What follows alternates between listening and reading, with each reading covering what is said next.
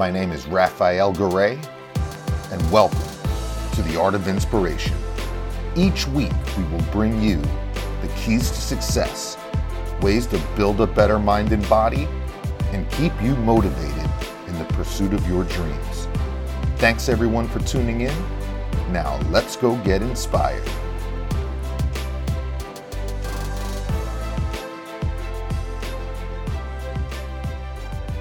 Welcome, everyone, and thank you for tuning into the Art of Inspiration podcast.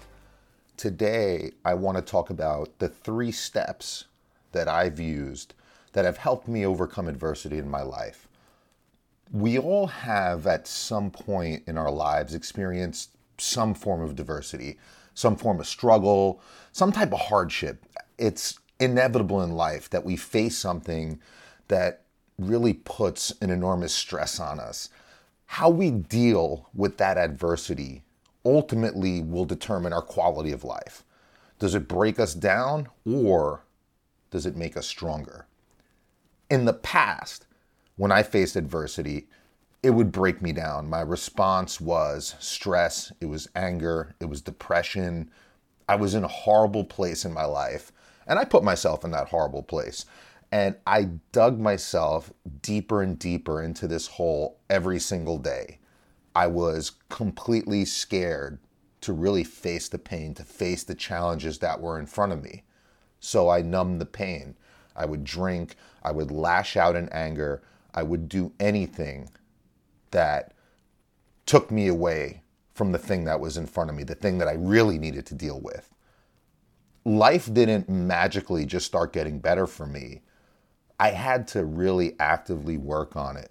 I learned that in order to change my attitude, to change my situation, the first thing I needed to do was to change my perspective, change the way that I was looking at the world.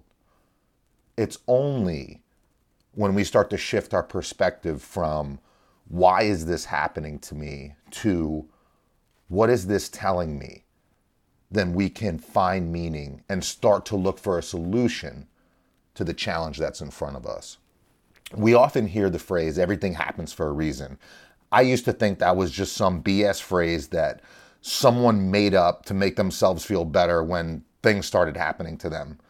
What I've learned after years of struggle is that it's absolutely true. Everything does happen for a reason.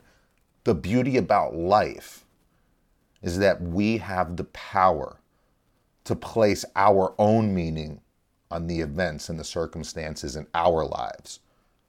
So, what do we do when we face adversity? How do we pick ourselves up when the world seems to be crashing on us? The first thing that I do is bring myself to a positive state. Realize that you'll never find an answer if you're not looking for it. The problem is that when something bad happens in our lives, we're often in this really bad, shitty mood, negative state. And you will never find positive meaning in a negative state. So change your state. That's why, if you followed my podcast and you've seen some of my blog posts, you'll know that I have a really rigorous morning routine. I start with gratitude, I meditate, and I have a really intense workout, among other things. So I don't wake up hoping that I will be inspired. I demand it from myself. I learned that your physiology has a profound effect on your psychology. So, in order for my mind to be in the right space, my body needs to feel good. So, I put a big importance on getting up and moving in the morning because the exercise, for me at least, is what helps put me in a positive state. Think about it. Have you ever noticed how you walk how you breathe when you're angry or sad or you're in a good mood. Your breathing and your posture, they will change throughout every single one of the emotions that you face in your life. So, the best thing to do is begin to take notice and model the physiology of yourself when you're in a great mood. How do you stand? How do you walk? How do you talk? How do you breathe? Next time you're in a bad mood, just try putting on some headphones and walking down the street to your favorite song. Tell me if your psychology doesn't begin to shift. You see, a positive mindset, that's something that you can train, just like any other muscle in the body. So take notice of how your body is, the way that you feel, the way that you walk and talk and breathe when you're in a positive state. And when something comes in your life that starts to bring you down, bring your back back to bring yourself back to that positive state. The second thing you need to do is place meaning on the event. Once you're feeling a little better, start to look for a solution. Keep in mind that adversity is part of life. Sometimes really bad things happen to really good people. And sometimes we just make the wrong decisions. And then there's the one adversity that's inevitable that we all face in life, and that is loss the loss of a friend, the loss of a loved one. It happens, sometimes suddenly. Understanding that this is a part of your life doesn't solve your situation, but it can help you cope. Ask yourself, what does this event mean to you? What is it telling you? And how can you make yourself and the world a better place from it? Ask yourself those questions and keep searching. The mind will find what it's looking for. You just have to look long enough, and you can always find the positive meaning in any situation. The final thing you need to do is face and overcome the challenge. Realize that to move on, you need to face the problem. If you lose a friend or a loved one, it's okay to grieve. If you made a terrible mistake, join the billions of others who did too. Face it. Don't make it smaller than it is, but don't make it any bigger either. Remember, adversity is a necessary part of life. I put myself through a horrible time when I was younger. I wasted 10 or more years being a complete mess up to society, to myself, and to my family.